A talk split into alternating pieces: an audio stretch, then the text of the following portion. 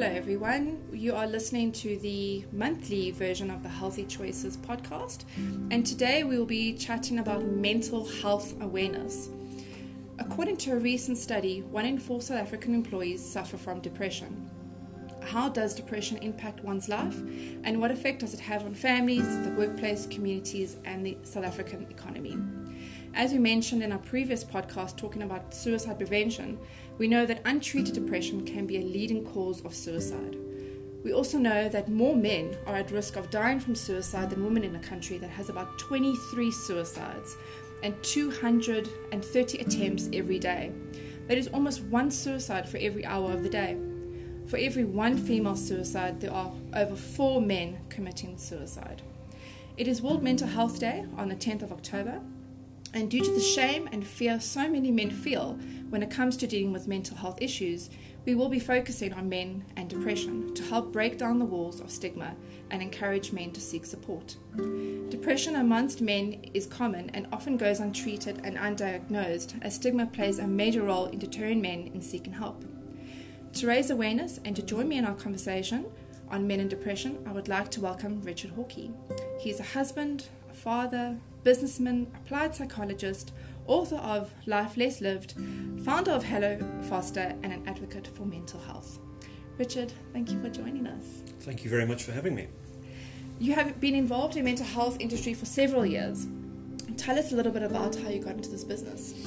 Um, so I got into this business through experience, and an experience that I wasn't anticipating having.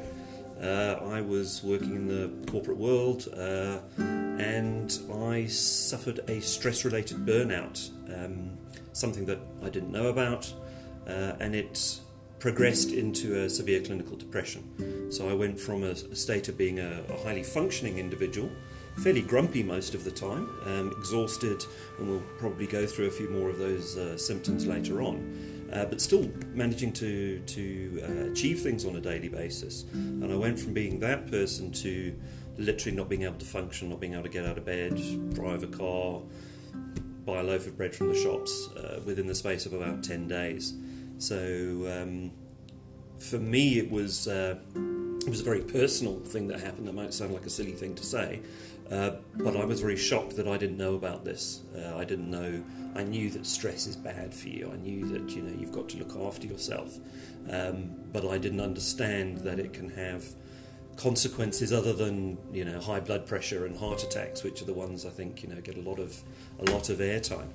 Um, and you know, I was also horribly ignorant about things like depression. Um, why would someone like me get depressed? You know, I'm happily married. I've had a good job, house in the suburbs, all the sort of things that tells us life is supposed to be good. So why on earth would I get depressed? So I wanted to learn more.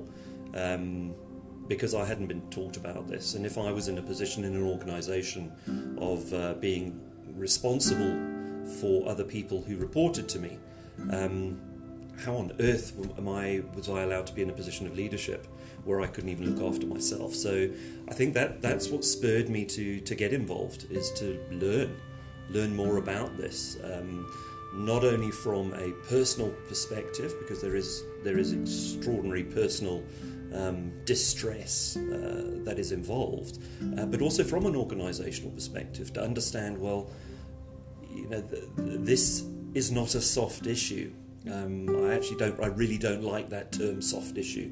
We talk about and we talk about soft skills in organisations. Um, I think anything that impacts the ability of your most valuable assets, your human assets, because uh, all companies tell us that their human, their employees are their most valuable assets. Um, anything that impacts the health and the ability of them to be uh, productive, creative, engaged, um, is a bottom line issue. So that was the that was my impetus for for really getting involved. So take us through. You, you mentioned a few things that I want to discuss. Um, burnout being one of them, but take us through your first initial steps. Once you've obviously realised what you were going through, you identified it what did you do then? Did you go speak to a GP? Was mm. it a psychologist? Take mm. us through that. Mm. So I was very fortunate in that um, I had a very good support system around me. So my my wife recognised that. Um, know the, the, level of exhaustion that I had, the, some of the symptoms that I was displaying weren't they, you know, they were they were more than just a common cold or, or, just you know having a rough week at work and being a bit tired. Yeah. And she actually said, "Look, you need to go and see a doctor." So I did go and see a GP, um, and uh, that GP explained, you know, this is probably what's happened. You burn, you're burning out, or you have burnt out, and you're slipping into a clinical depression, which initially was something I kind of resisted because, as I said, it's it's not the kind of thing that I I knew anything about. I was ignorant and arrogant about it. Um, but uh, I do believe in um, Western medicine. Um, not solely, uh, but I do believe that it, you know, it has a role to play. Um, I've been a lifelong asthmatic as well, so I do understand that taking medication has a beneficial impact. Yeah. I'm not suggesting it is the only thing we need to do. So um, I was uh, recommended to go onto some medication. Um, it was explained very briefly to me about the, the sort of um, cocktail of chemicals that our brain that float around our brain and um, how they do and don't function and how this can uh, may be linked to uh, to depression and how the medication works. Uh, so I started taking medication. Unfortunately, I experienced um, a lot of the, the negative side effects and none of the benefits. Uh, and it was after probably a few weeks of dealing with that um, that I actually eventually then went and saw a psychiatrist. And again, for me, it was uh, it was quite a step to to get over that my own mental stereotype of what a psychiatrist meant. Um, and, and at that point in time, I started, yes, getting the, the, the correct specialist treatment. Um, and following that, I engaged in uh, a type of therapy, cognitive behavioral therapy, to help me understand how I may have been responsible for much of my own stress in terms of the way I viewed the world, in terms of the way I wanted to control things, be a perfectionist, be time urgent about this. And I know many of the listeners will be going, oh my goodness, that's me. Um, well, yes, you know, a lot of us are like that, and it's not all bad news. You know, we get stuff done. The unfortunate thing is, if you are that kind of personality type, you often get things done at the cost of yourself and, and the cost of those around you. Um, so cognitive behavioral therapy helped understand, helped me understand myself better, and helped me understand uh, how I could change how I view things, and ultimately how that impacted my behaviours. And on top of that, I made some some lifestyle changes as well. You know, I, I started exercising more. I cut down on caffeine. I concentrated more on what I was eating. Um, I started to do some mindfulness meditation.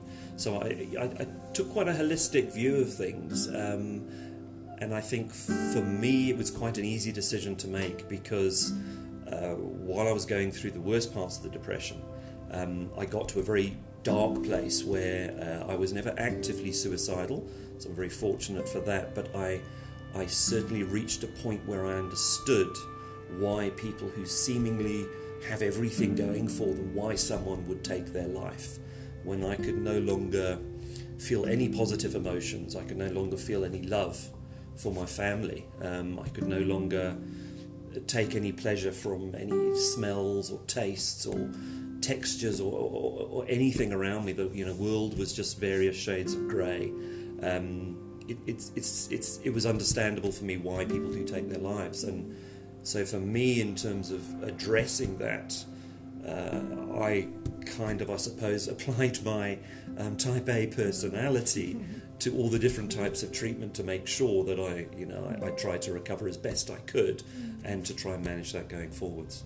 So we did mention um, at the beginning of the podcast that undiagnosed and untreated depression is one of the leading causes to suicide. Do you think if you didn't take that stance um, in healing yourself, you would have had a different outcome? So I mean, it's you know hindsight's twenty twenty. Um, I, I, really don't know. I mean, I've been fortunate enough to go back and study as well um, and, and, learn more more about psychology and more and more about mental health, mental um, disorders. So, uh, academia certainly says yes, and clinical research certainly says yes. Uh, I think there were a number of factors for me that were very important. Is, is yes, getting hold of the, the right medical uh, treatment, um, having a support system around me. I'm very fortunate for that, and I do understand, you know, that's not the same for many people. Um, so it is necessary to find that somewhere else, and there are many organisations where you can find some kind of psychosocial support. Um, but it was also, I think, it, it, was that desire to do something about it. Um, and, and I think uh, I'd gone past the point of caring what uh, society would think of me. Uh, I, I, I, was past that point. Um, and it was really very much about self preservation and, and wanting to make sure I never went back to that very, very dark place. So again, you, you touch on a few things that I want to talk about. Again, I, I want to just um, follow up on you mentioned burnout, and now we hear burnout thrown in headlines and in conversations, but it sounds like just a very fancy word. What does it actually mean? So, interestingly, the World Health Organization has now actually classified burnout as an organizational condition, um, not as a medical condition. Yes, it, it, it, I mean, some of that is semantics. It, is, it does manifest itself in medical um, symptoms. So, uh, but it is brought about by excess pressure and stress and inability to cope in the workplace, uh, which unfortunately is a um, increasing nature of the sort of urban, yeah. westernized work environment and the crazy, crazy lives that we lead. So, um, you know, it's extreme exhaustion, uh, the the disassociation, the lack of engagement, the lack of um, enjoyment in things, the lack of creativity, the lack of uh, reduced productivity, which unfortunately all those things tend to then compound. The stress that gets put on you. Yeah. Um, so that, in a nutshell, is what burnout is. It, you know, it, it, mimics many of the symptoms of depression, mm. and very generally, um, it's not something that gets better by itself. Mm. Uh, it needs some form of intervention, either by the individual themselves or, or, some kind of medical intervention to do something about it. Yeah. And there is lots that can be done about it. That's the great thing. Mm. I'm fascinated that you took the stance that, you know, when you were going through your depression, um, you weren't too bothered about what society thought about you and you, you did what you had to do. However, for many other people, um, especially when it comes to mental health, there is this massive stigma mm. um, that in, it inhibits people from seeking help, mm. from getting the treatment, from talking about it. Um, why is it so bad in South Africa? But then again, we are focusing on men in depression. It has a special touch on men in particular. Mm. So I think you know that there's a lot of socialization around um, how men are supposed to behave. Mm. Um, uh, and it's not just in South Africa. Yes, I mean there is quite a, a patriarchal uh, led society, and, and this kind of cuts across cultures as well. You know the, the man is the is the strong one the man is the and I'm using sort of inverted mm. commas here. You know the man is the is the is, is the hairy chested hunter. Mm. um, and and again you know socially we have different ways of dealing with our um, disquiet when we're not feeling happy when we're feeling upset or whatever. You know there's almost a social acceptance that um, it's okay for a man to be a little bit grumpy and maybe a man to be a little bit aggressive and violent. Um, whereas it's not okay for a woman to do that. It's more okay for a woman to, to be weepy, to you know, to huddle together with her friends, have a bit of a cry, have some coffee, talk about it, and, and men don't do that. Um, it's also a little bit societally or socially more acceptable for many men to, to self medicate. So, you know, oh, I've had a rough day at work, rough week, Leo, let's go out and and have a few beers with the boys, or you know, let's come home after a rough day at work. I just you know need a few a few drinks just to calm down. Um, and that is is is the sort of the socialization that we've been we've grown up with to say you know when you fall down and graze your knee or don't cry and you know all those kinds of things and I mean that sound might sound like a, a silly example but those um, social stereotypes are reinforced throughout throughout our upbringing. So whether we consciously think about it or not, that there is this role that men are supposed to play. Yes, it is changing, um, and I think in some societies it's changing faster than others. Uh, I'm not so sure that you know South Africa is perhaps uh, the same as maybe some of the Scandinavian countries, for example. Um, but there is very definitely still that that view that the man you know needs to be strong and what strong means strong means does not show mean showing those kinds of emotions yeah um, so you did touch on some of the signs um, and symptoms of uh, burnout. Now, and you did mention that it's very similar to depression. So, when we are talking about specifically signs and symptoms of depression, are they very similar between men and women, or is it a, the same across the board? No, uh, uh and again, um, I mean, yes and no, which is a, not, a, not a helpful answer. There, there is a sort of a common basket of symptoms um, physical, cognitive, so you know how we think, and as, as well as emotional and behavioural symptoms. Um, but we don't all experience the same one. So I don't know, maybe it'll be helpful if I just list a whole load. Um, and, and, and, for those listeners out there who recognise some of them, just because you recognise some of them doesn't necessarily mean you are you have a clinical depression. You need to understand that if these symptoms you're experiencing are impacting your life to the ability where you can't function fully at work and function in your relationships, it's at that point in time you really do need to go and seek medical help. Yeah. Um, I mean, some of the really common ones are, are, are obviously a, a, um, a, sense of sadness, a sense of lack of enjoyment in things. Um, things you used to do that you know used to give you a sense of pleasure and enjoyment no longer do. Um, there are very often sleeping disorders that come along with it. So either the need to um, feel like you need to sleep all the time or you wake up in the middle of the night, struggle to get back to sleep, um, but you're, you, are chronically fatigued, you're exhausted all the time, which unfortunately we can. Um, we can explain away because hey we're all living these busy lives hey? So it's not it's natural that we're tired all the time. Yeah. well actually it isn't. Uh, we just get used to these things. Um, there can be appetite disruptions. So a lot of people as they slip into depression um, will actually because of the, the, the, lack of desire, the lack of enjoyment out of eating things, the, the, the appetite can either completely reduce and be associated with a quite a rapid loss of weight, or, cons- or consequently, it can also be um, you can gain a lot of weight because you start to crave a lot of fatty sweet foods. Mm.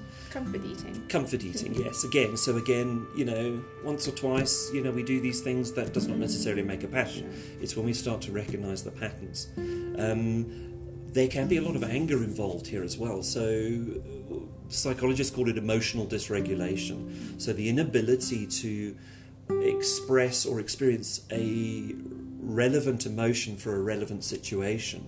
So, you know, getting extraordinarily angry over a very small incident, um, becoming extraordinarily tearful over something that is not such a, you know a big deal that you wouldn't have usually cried yeah. about.